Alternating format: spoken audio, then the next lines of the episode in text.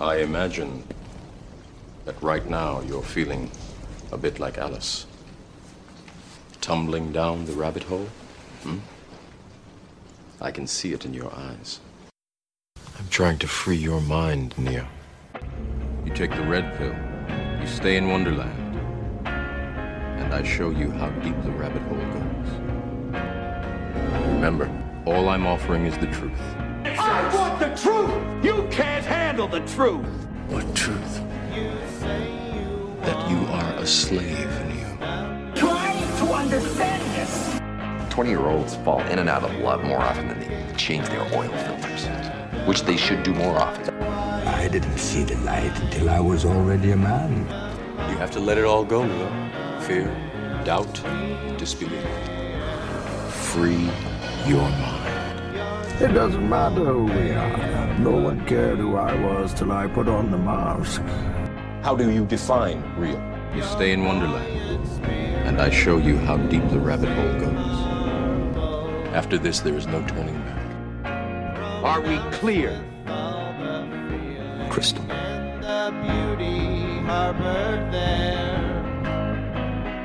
I try to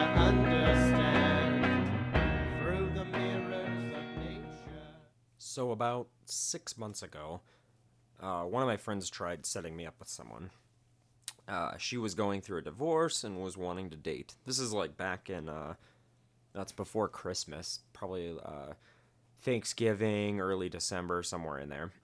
so I texted with her uh, for a few weeks. Uh, we never actually hung out or anything like that. We just kind of texted back and forth here and there. She ended up telling me that she decided to try and work things out with her husband. I was like, okay. And I deleted her number and we stopped talking. I figured, hey, whatever. You do you.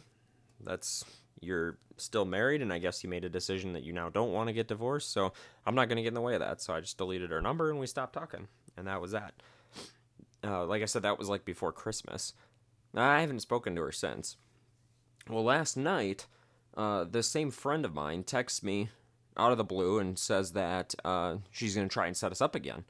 I guess uh, this girl actually did end up getting divorced, and the whole trying to work it out thing uh, lasted for a few days, and then they ended up pulling the pin and they got divorced. So I don't know what happened there. Not my business. Like I said, I had never met the girl, but um, my friend tells me, "Hey, I'm trying to set you guys up again because she's single. She actually did get divorced. She's no longer with him at all, and she's actually uh, interested in at least trying to date or eh, you know at the very least hang out with someone or meet some people. Uh, so this friend tells me to come hang out and uh, and meet her, see how see how see if you guys click or whatever. Come hang out for a little bit. I had nothing else going on, so I did. Uh, I spent a couple hours with them at uh, at my friend's house. Uh, we ended up going to a bar, shoot pool, hang out there for a little bit. Uh, all around, had a pretty good time. Uh, hung out for a good portion of the evening. Uh, well, near the end, it was getting time to call it a night, and well, I don't have her phone number anymore because, like I said, I deleted it last time, so got to ask her for it. So move in with that with that part of the conversation, and she completely flips out over the fact that I deleted her from my phone. She got all offended, um, and pissy, petty, so much so much that the last half hour got so unbelievably awkward. I just ended up leaving with nothing. Never even got her phone number. It just got so awkward. And what a dumb what a dumb thing to be upset over. Especially if we were having a good time up until that point. I just I just don't get it. It it does it doesn't make any sense to me. I'm I'm still baffled that you could get so upset over that that I deleted her phone number because she basically blew me off and told me that she was going to work things out with her husband and, you know, there wasn't going to be anything with me and her. So why would I keep her number? Well, apparently she kept my phone number and uh, expected me to do the same, I guess. I don't I don't know. People are people are aggravating. Dating is so aggravating. It's so aggravating to me especially these types of games like like I said, what a stupid, petty thing to be upset over.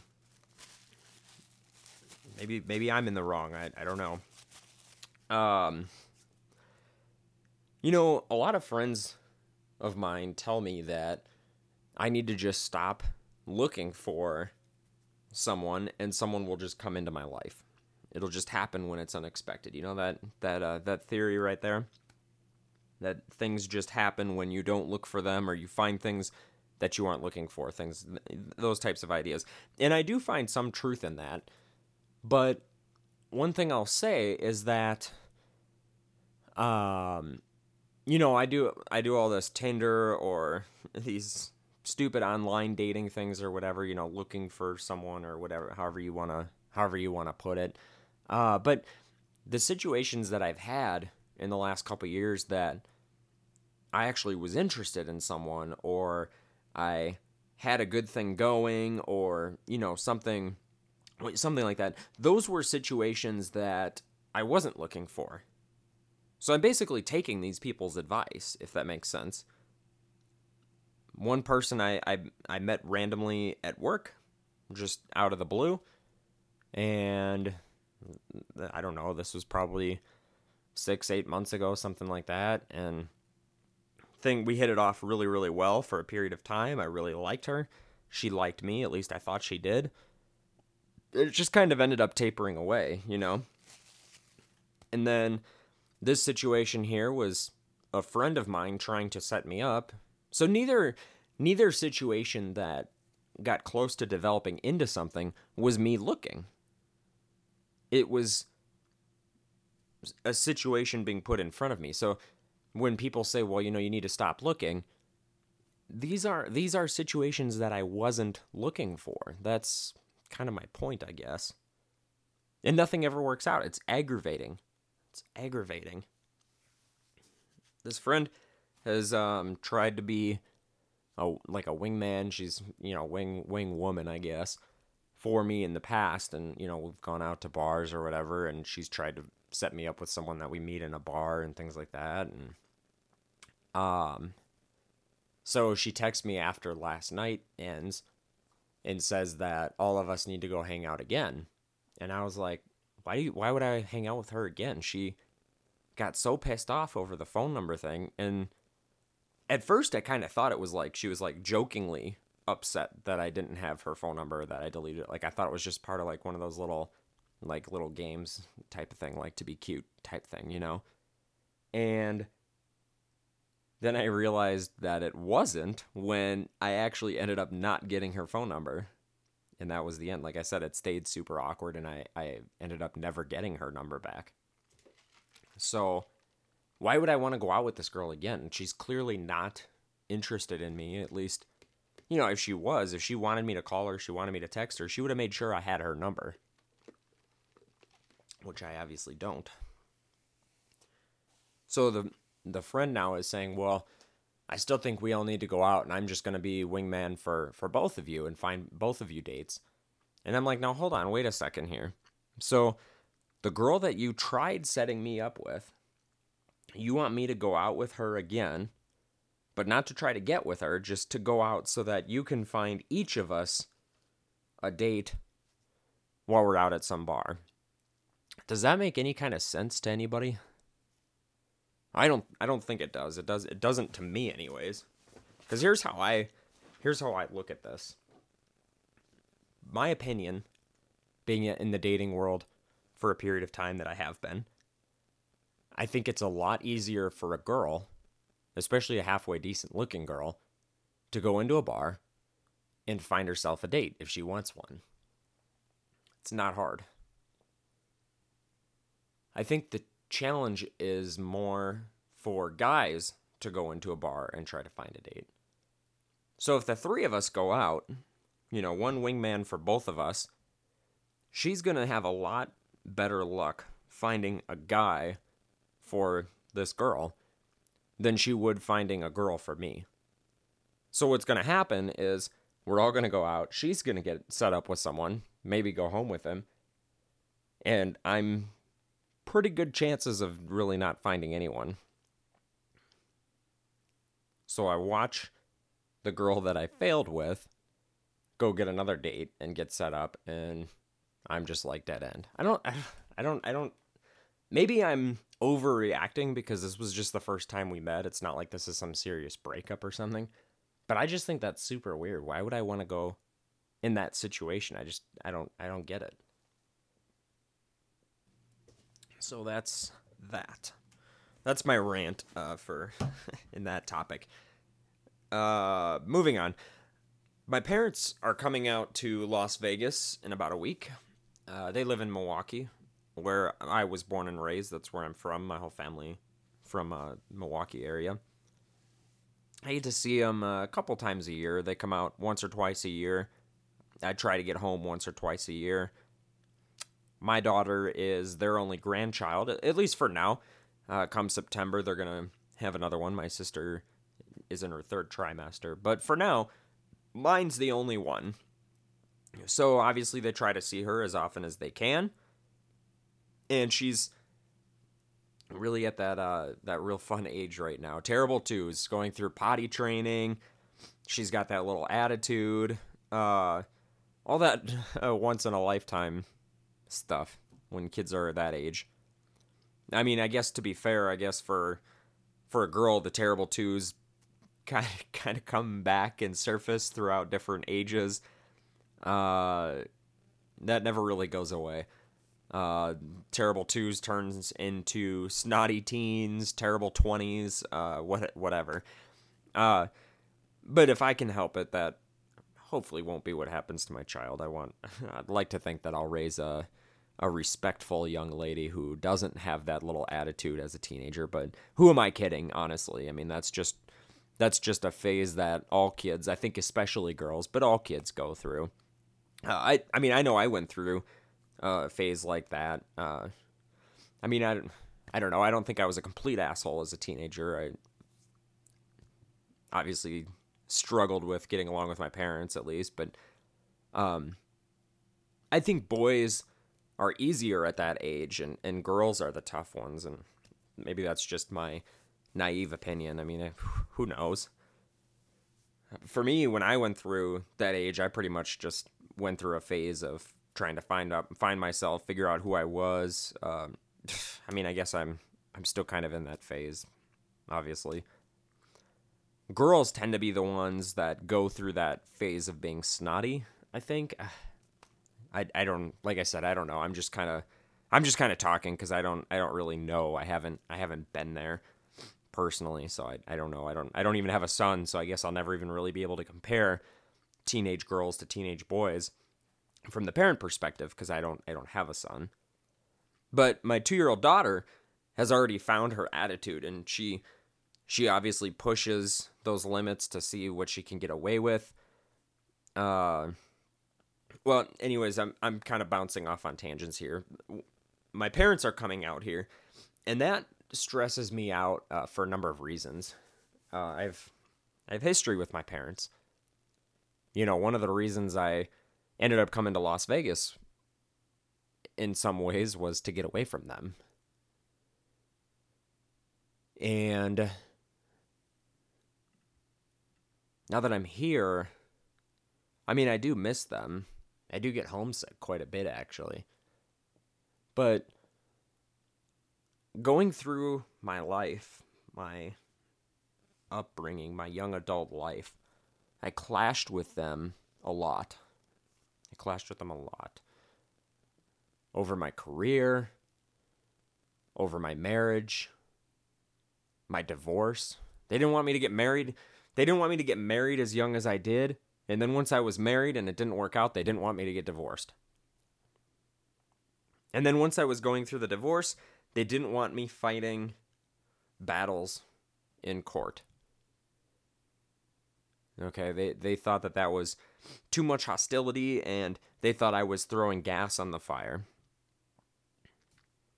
When in reality, the way I look at it is I was fighting a legal battle that I was forced into because my daughter's mom wanted to take her away from me. I wasn't fighting a battle to take her away from her mom. She was fighting the battle to take her away from me. And I was merely trying to defend my right to be a father. But my parents didn't see it that way.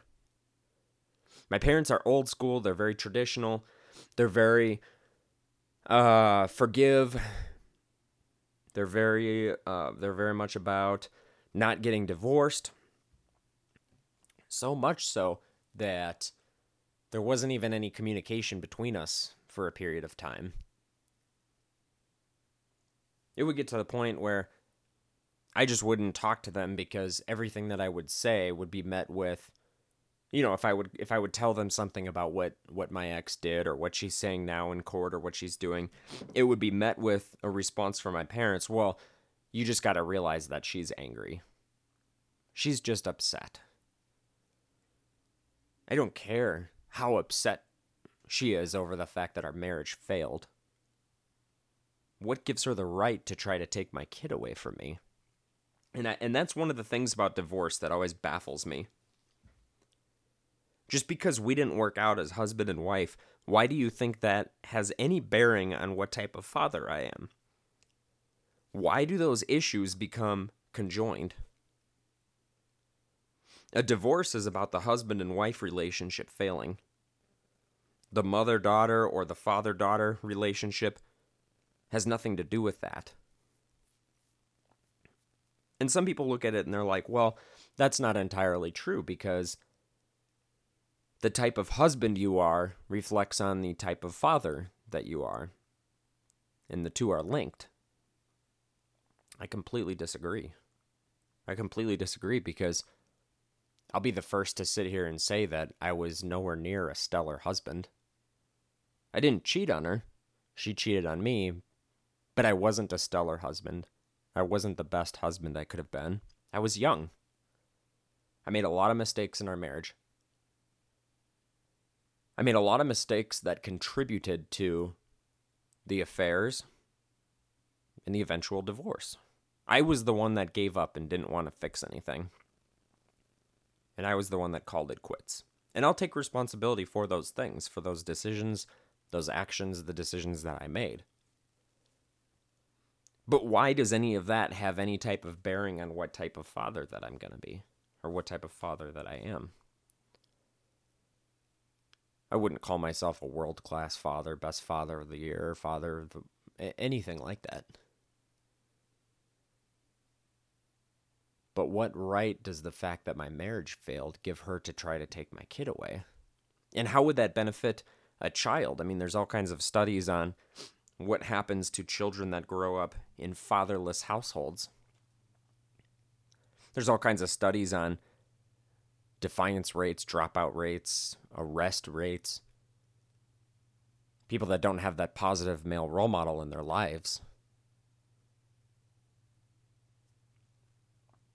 So I, I butted heads with my parents on on those issues a lot because they believed that I was making a number of mistakes. And when they would come out here, they would spend time with uh with my ex.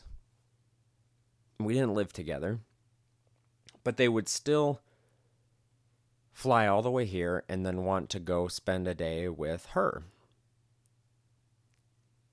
Sometimes it was when she had their granddaughter so if they come here to see their granddaughter, I, I'm not happy about them going over there, but I can understand it. They're here to see their granddaughter, and if granddaughter's with mom, then they're gonna go see mom. Okay. I can I can be okay with that. But there were times that they would come out here, granddaughter would be with me, we'd all be hanging out at my house, me, my daughter, my parents, and my parents out of the blue would be like, "All right, we're going over to see Olivia's mom. Are you freaking kidding me? Why? They were in contact with her all the time. They they talked to her uh, more often than they talked to me. It was crazy. It was crazy, and it alienated my relationship with them to an incredible degree.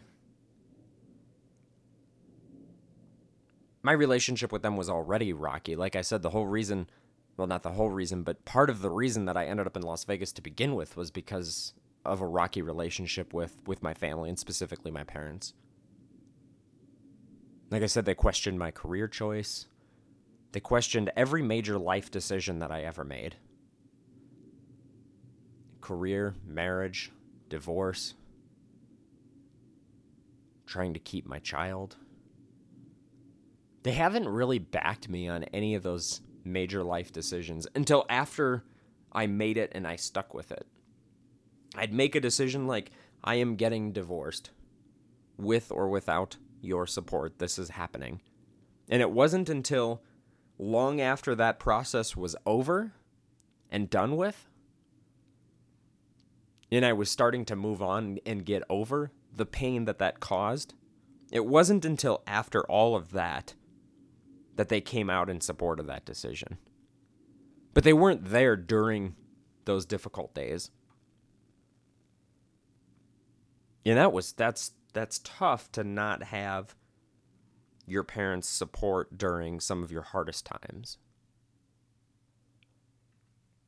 So it stresses me out when they come out to see me because something always comes up. Even now, even now that they are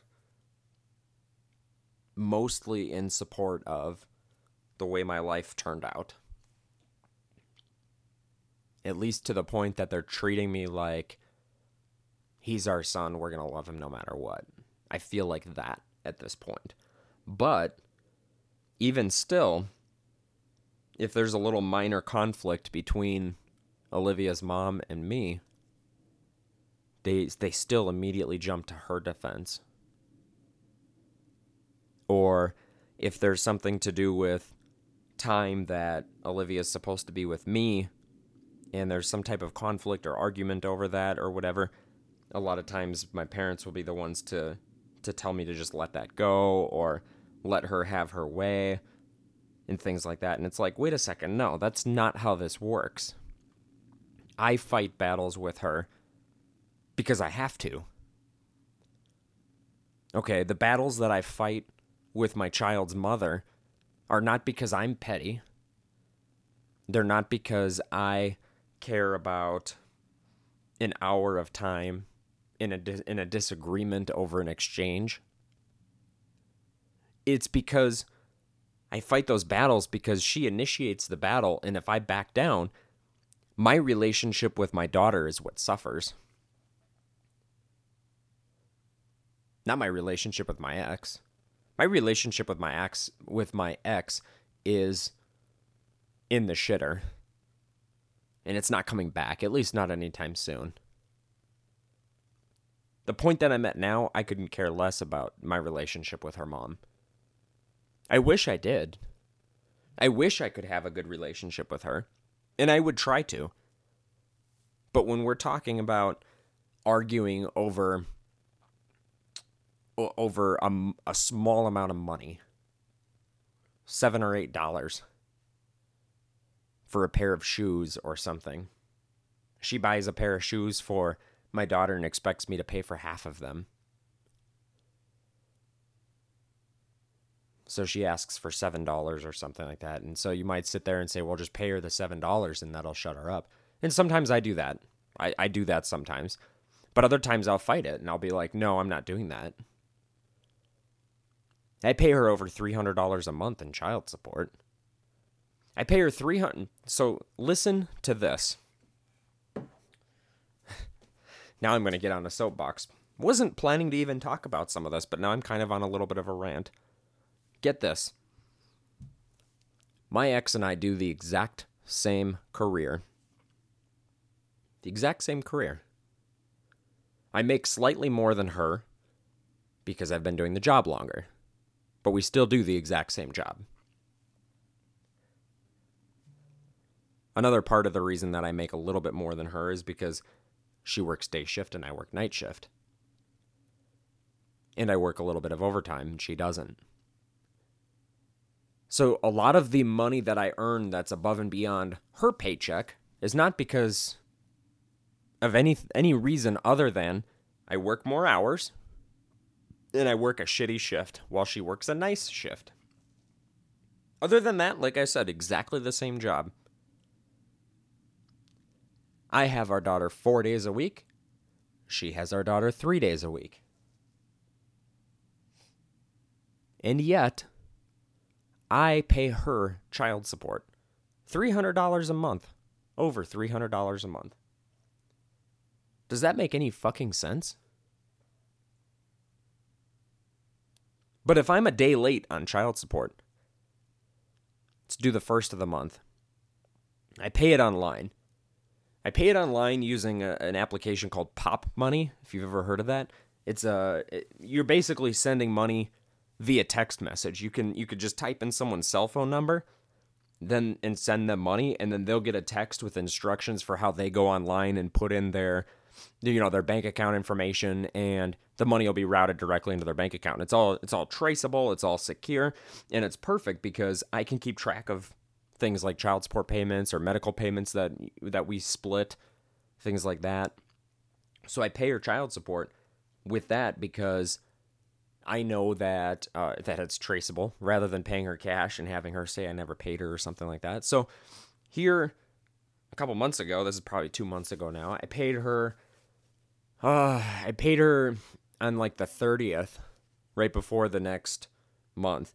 But then there was a weekend, so you know, bank bank holiday, something like that, and the money didn't get deposited to her account instantly because it takes a few business days from when you send that text. It's like a transfer, a bank transfer, which surprisingly, the way technology is today, those things don't happen instantly. It still takes two to three business days, which is freaking baffling to me in this day and age that our technology still still requires those ACH automated clearinghouse transfers, those things that those stupid bank transfers take multiple business days to process, but whatever.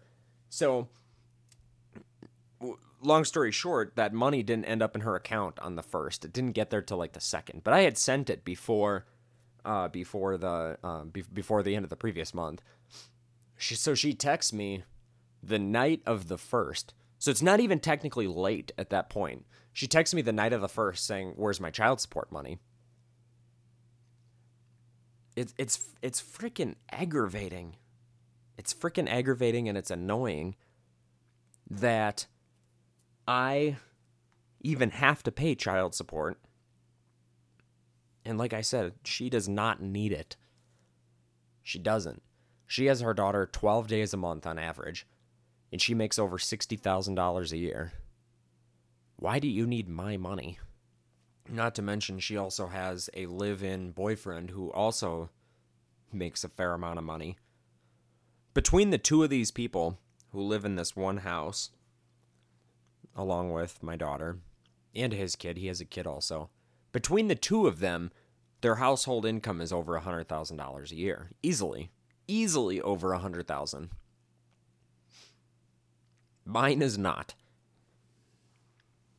And I get the logic that, you know, his income doesn't come into play because it's not his financial legal responsibility to support my child, it's mine.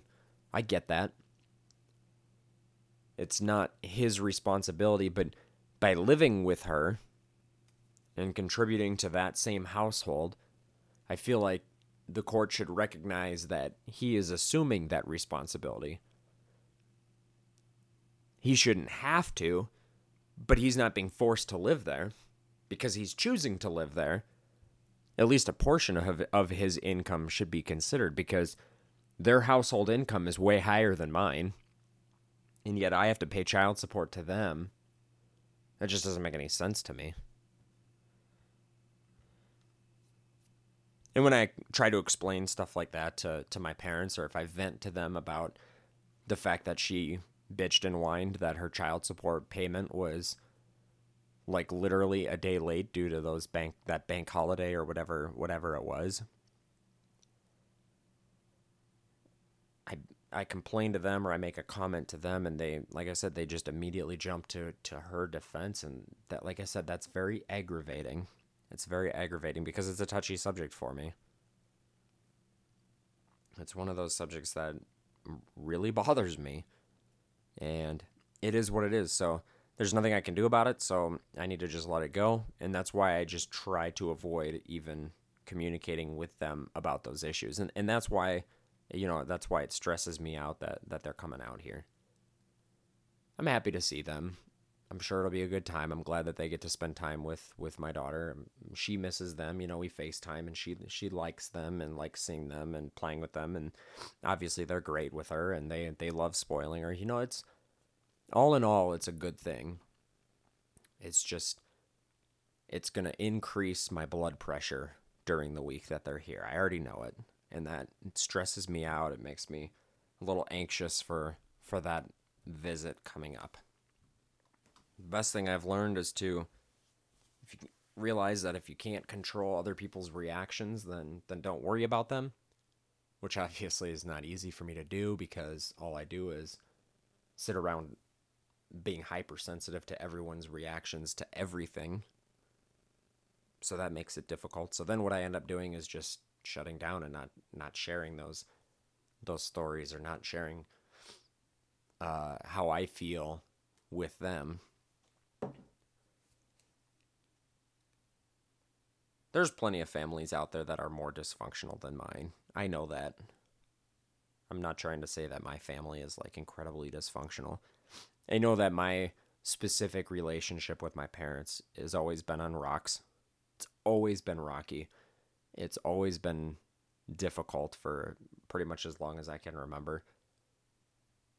Mostly from my end, uh, mostly from my end, uh, the way that I handle those types of situations, uh, whether it's because of my experience with them, whether it's how easy it is to upset me.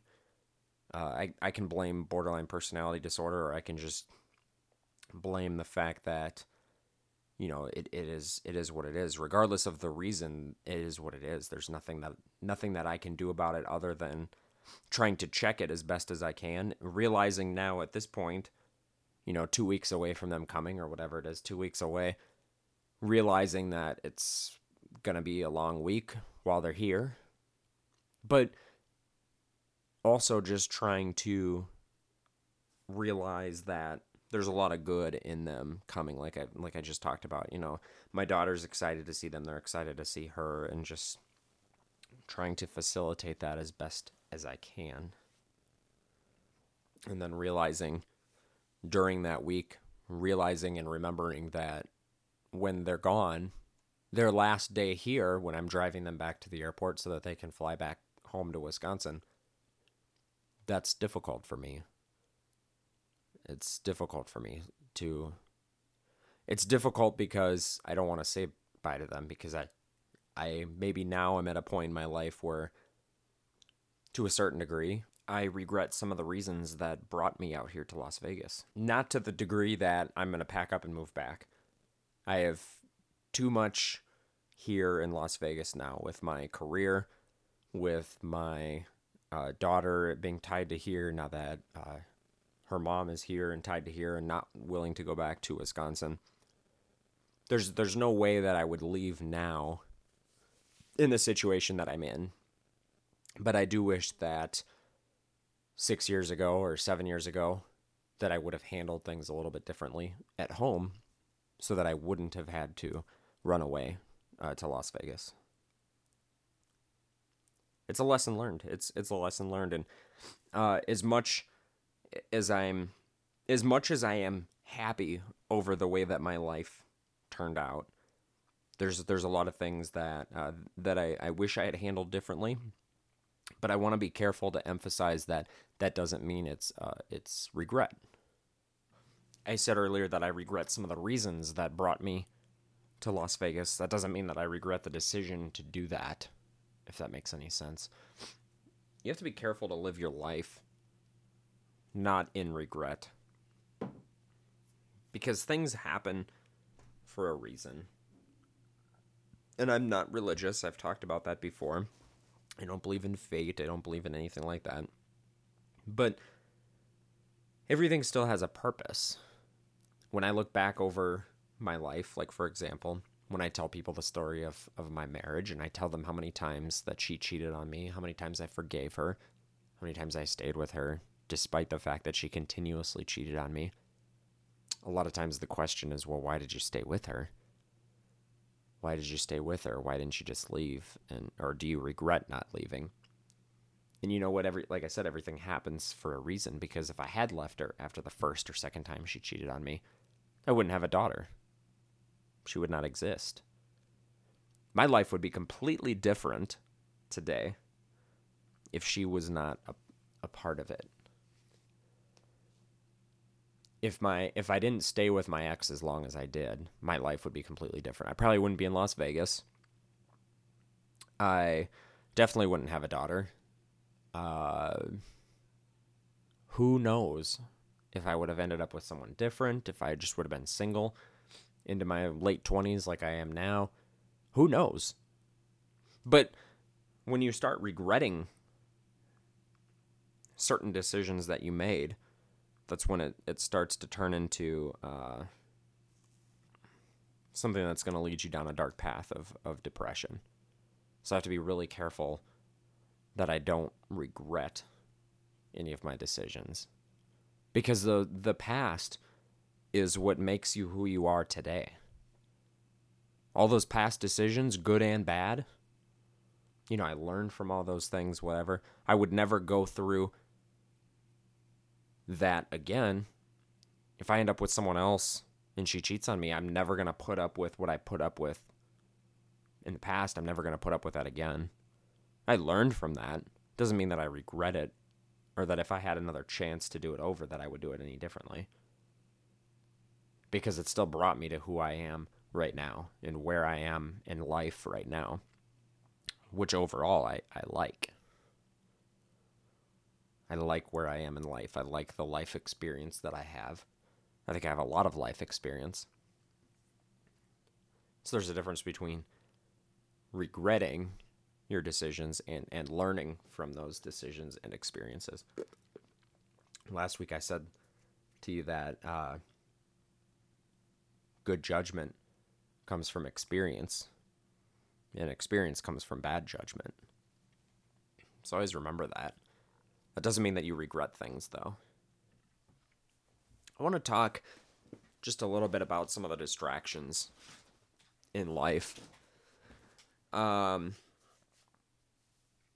I did a midweek update a couple days ago talking about looking at your your typical day and trying to see what what type of distractions you have during that day. 24 hours is a long time, okay?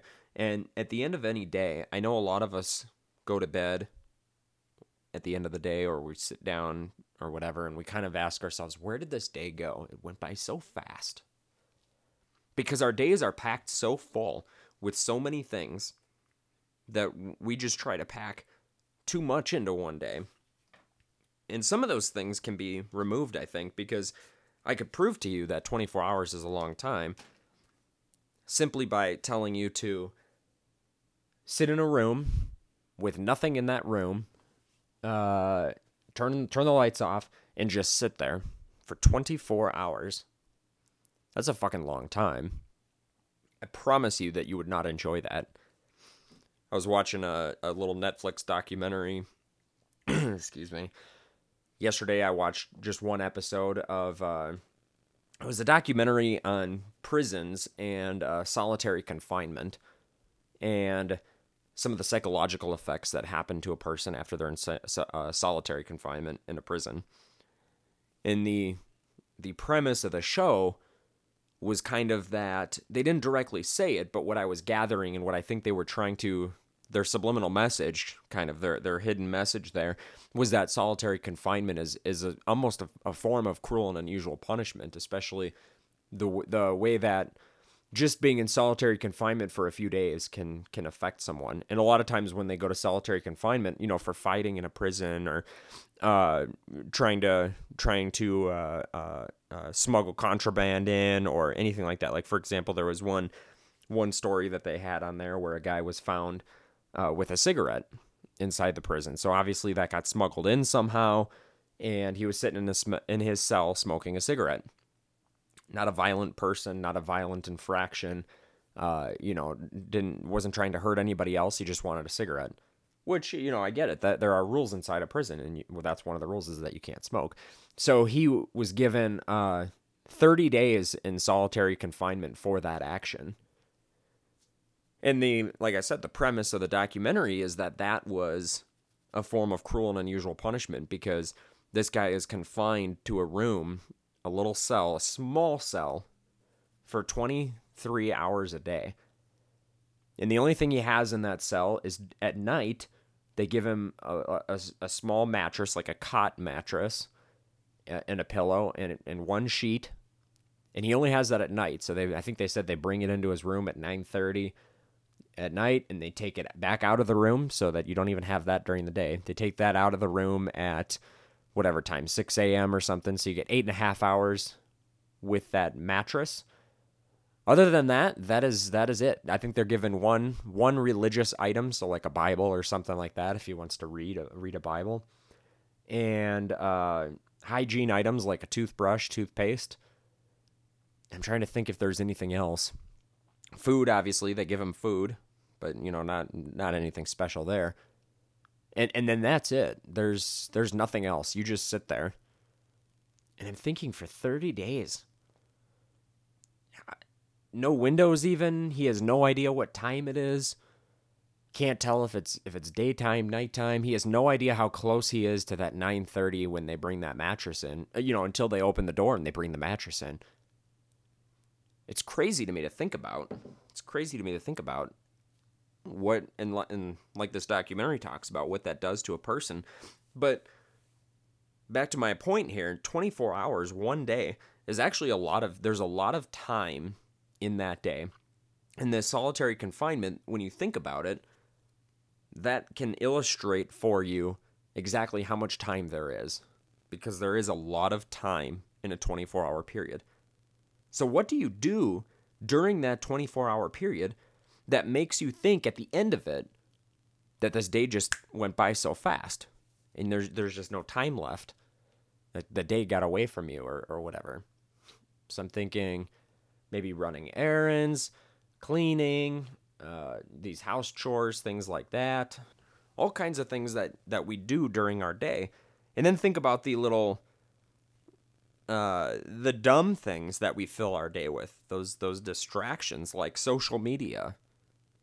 Yeah, put out an episode a, a couple weeks ago on the dangers of living in this information age and this technology age and how much we depend on a, on a cell phone and I've I've talked a couple times now about how stressed out I was during a 4 hour or 5 hour period whatever it was that I didn't have a working cell phone. And that really opened that really opened my eyes more so than any other experience I think because I've I've been told several times before by family or by friends just kind of in a joking matter that I'm I'm on my phone a lot. And you know, that never really bothered me. It didn't bother me, or it didn't really open my eyes to it until I had I was forced to go through that period of time with without it, and it was it was shocking. So now I make it a goal to go through one hour a night when I'm watching Sons of Anarchy that I put my phone on Do Not Disturb because that allows me to separate myself from that distraction. So, what can you do to get rid of some of these distractions? Well, number one, you need to find out what those distractions are. Mine was clearly a cell phone. Texting, and a lot of the texting, like I said, was was pointless banter. A lot of it's work related, but a lot of it's just banter. If I limit my time on my phone so that when it buzzes, I don't just immediately pick it up because I don't, I don't need to just immediately pick it up. A text is a text. A text can sit there for a little while. Same with a, a message on social media or a notification on social media. That can sit there for a while.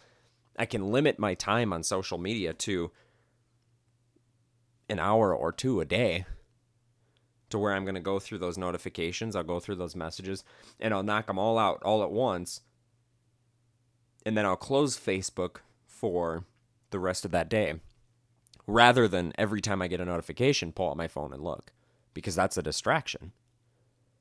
So I had to turn notifications off on my phone for those types of things for Facebook or for Facebook Messenger. I turn those notifications off so that if I'm in the middle of something, I don't get distracted.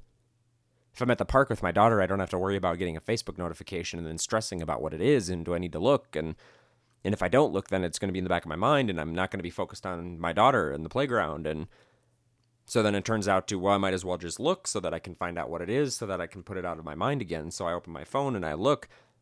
My daughter's playing on the slide and trying to talk to me and trying to get my attention and I'm sitting there on my phone. Well, that's not acceptable. That's not what I'm at the park for. So I have to silence those notifications. And I have to find time to take care of them. So, like I said, number one, figure out what those distractions are, figure out what is consuming your time in the form of those types of distractions. I'm guessing that for a lot of listeners out here, that is going to be social media or something similar. So, if that's a distraction, number one, identify it as a distraction. And then number two, rather than removing it from your life, you have to designate certain time to deal with it. If I sit here and tell you to treat social media like an addiction that you need to remove from your life, and I tell you to delete social media, get rid of Facebook, deactivate your Facebook page, any of those things, for a lot of you, that won't be successful.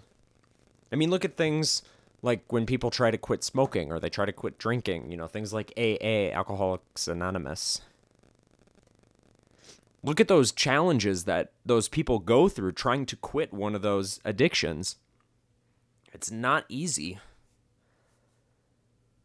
A lot of people that even make the decision to be done with social media and they delete their Facebook or something. I mean, I can't tell you how many times I've had a friend say that they were done with social media and they deleted it or deactivated it only to reactivate it less than a month later because they're like, nah, I want Facebook back.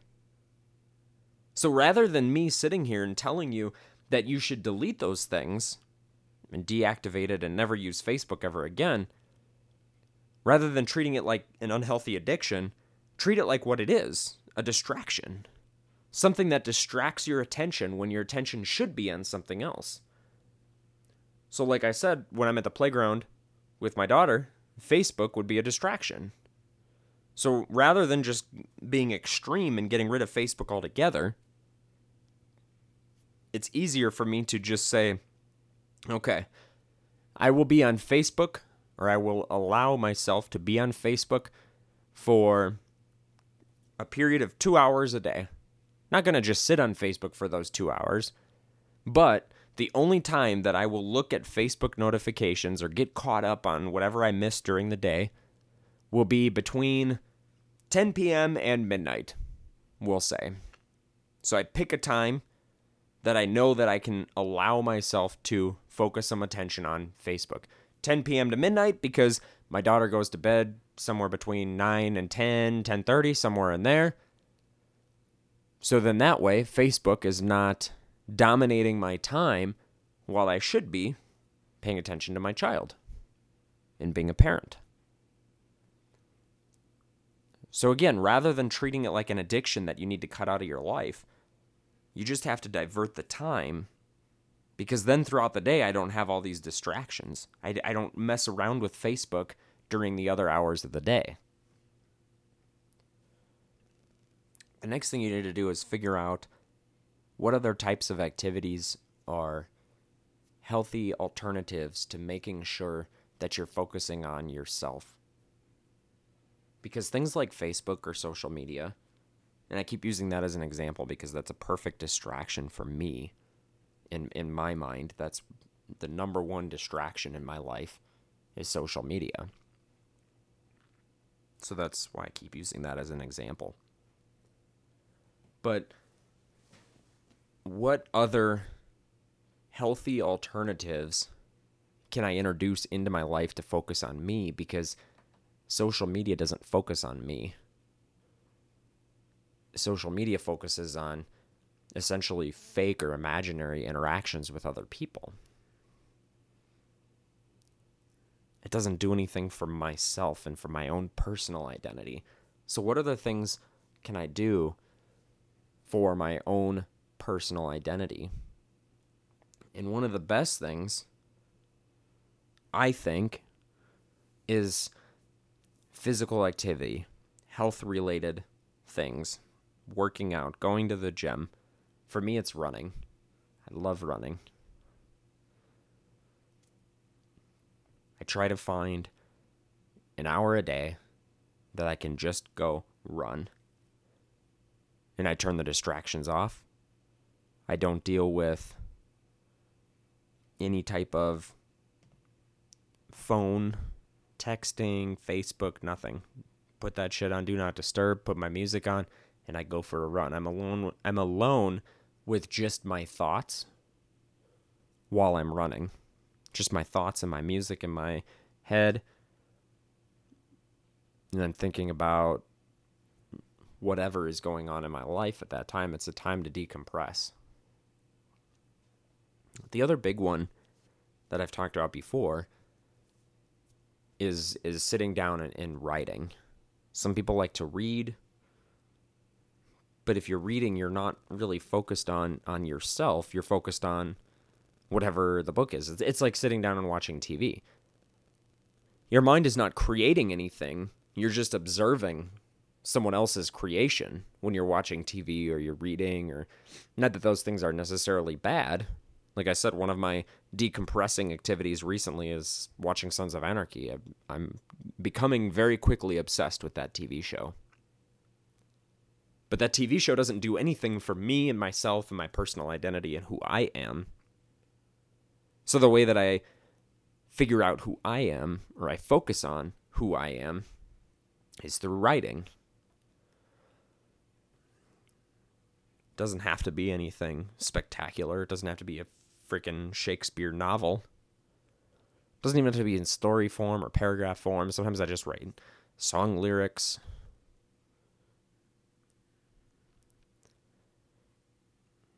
Just writing about emotion. Not even and like I said, not even just uh not even like in, in paragraph form or like I'm telling a story. You know, sometimes I do, but not always. Sometimes, for example, if I'm feeling angry, pull out a notebook and I write down the word anger. I'll write, I'll start writing synonyms for anger. I'll write angry, mad, upset, irritated. And then I'll start writing definitions for those words and I'll start comparing and contrasting those different words. The difference between being angry and being upset is I can be silently upset, but I can't be silently angry. I can be internally upset, but when I'm angry, it's an external display of emotion. So I'll start writing simple things like that. And as I go through that activity, I'll fill a page after page about different things that have to do with being angry or being upset or irritated or whatever feeling I'm feeling at the moment. And after I do that for a few pages, it's an outlet. It gets that feeling out of my mind and onto a piece of paper. And indirectly, it kind of makes the anger subside. If you've never done that before, try it. I've talked about that on the program before that self expression, and no one even ever has to read it. Part of me wishes that I saved a lot of these notebooks that I've filled over the years. I've filled so many of them. And part of me wishes that I had saved them, but I don't because after I finish one, sometimes I'll go back and read parts of it, but very rarely, very rarely. Usually I'll just write it and I'll keep, I'll turn the page to the next blank page and that's it. I don't go back to that page. I never go back to it. I fill the whole notebook and then I use it as a starter in my fire pit. And I'll burn it. Because it's gone. It's not in my mind anymore. This idea uh this idea of getting things out Okay, so borderline personality disorder keeps emotions inside me. Tons and tons of emotions constantly swirling around in a fucking whirlwind, turbulent disaster. It's like a hurricane just moving from one point A to point B, destroying everything in its path, but it's all internal. It's all internal until I write it down and I get it out into the open because I can't express it to someone else.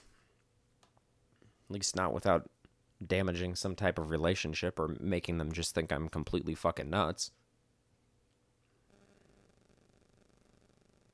That's why I don't like therapists. So try writing. Take 20 minutes a day and write. And tell me that doesn't help you. Because I think it will. I can almost promise you that if you take 20 minutes a day and pull out a notebook and sit in a in a room by yourself, turn your phone off, turn every other distraction off, do it after your kids go to bed, do it when you're not around your significant other, whatever, by yourself and find time. And, and like I said, start with 15, 20 minutes a day. If you do that for a week, 15 to 20 minutes a day, I am very, very convinced that you'll be happy with the fact that you did that for a week. For a week. I'm not asking you to write 15 pages a day in a notebook. I might do that on some of my bad days. I'm asking you to start with 15 minutes. 15 minutes a day. Well, we're coming up on uh, the hour. I'm going to wrap this up real quick. Um, if you pay attention to our Facebook page, Third Degree Mind on Facebook, if you pay attention to that Facebook page uh, over the next couple days, I'm going to post a picture of the current little office that I have set up that I uh, record in. And it's a fucking disaster. I mean, I'm looking around. There's there's clutter everywhere. There's paper everywhere. There's uh, garbage everywhere. It's just it's just not been maintained. This this room was a little mini home office kind of thing. And it turned into a storage room where I would just put stuff. You know, I grew up in the Midwest and we had basements. We don't have basements here in Las Vegas. So this room kind of turned into what I used to use a basement for. I just have stuff everywhere. And I'm, I'm going to post a picture of it on the Facebook page in the next couple of days. And I just want you to see I want you to see what it currently looks like and I want what I want to do is start uh start ma- start cleaning this up and make it into a little uh a little mini studio, little recording studio type thing. Uh, I got you know I got a new new microphone, some new sound equipment for for recording this. I I think I've gotten rid of the audio glitches that we suffered from uh, a few weeks ago. So I think that's done and over with. At least I hope so. Knock on wood.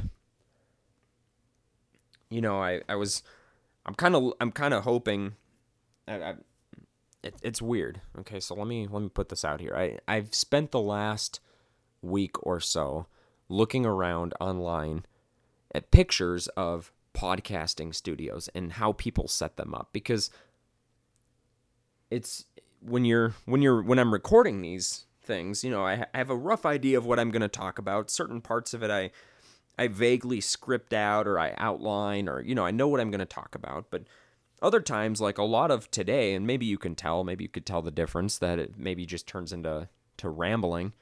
Today I had a very loose outline of topics that I wanted to talk about. And it kind of maybe turns more into rambling when I do that because I've got all this shit in here and it's not a it's not a like peaceful room. So I, I've I've spent time looking at other studios to see how people set up their little recording studios. And one of the things that I noticed that caught my attention is a lot of people use these old uh, 80s or 90s style lava lamps. And they record in the dark and they just have a little lava lamp going. Gets those like creative juices going, I guess. I I don't know. I don't know. What's the deal with the lava lamp? But the more I thought about it, the more it was like, oh, that's interesting. Maybe I'll do something like that. So I'm going to clean off my desk. I'm going to clean up this whole room.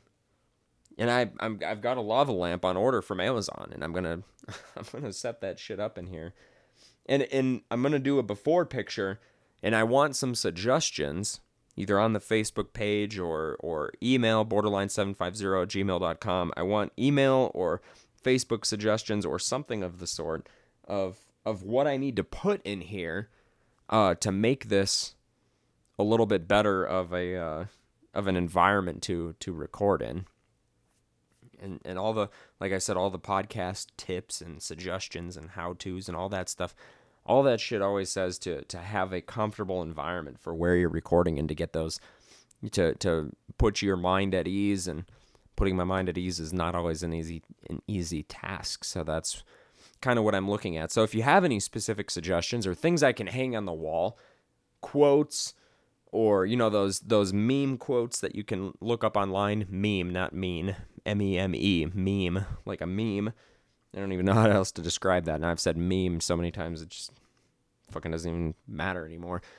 Find something that I can hang up in here. Find something I can put on the desk. Find anything that can make this place look a little bit better than what it does. So keep an eye on the Facebook page. Look for that before picture and shield your eyes because, like I said, it is not anywhere near what I want it to look like. But I'm going to develop this over the next couple weeks into something that uh, that we all kind of contributed to. So I need some suggestions from you on that because I want I want this to be more than just my creation. So that's that's what I need your help with over the next couple days, uh, over the next couple weeks actually, because this is not going to be a a two day job. That is for sure. I could even paint in here.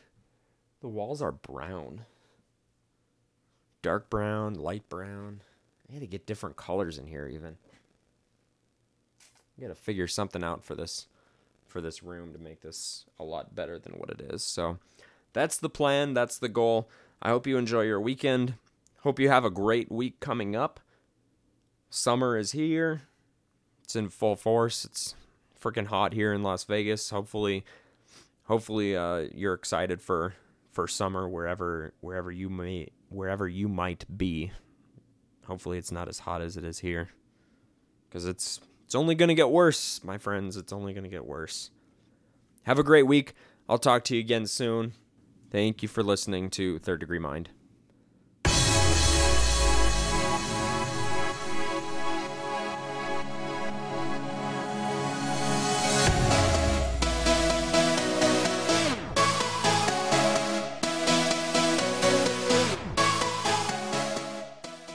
Hey, it's Jay, creator and host of Third Degree Mind podcast. Thanks for listening to today's episode.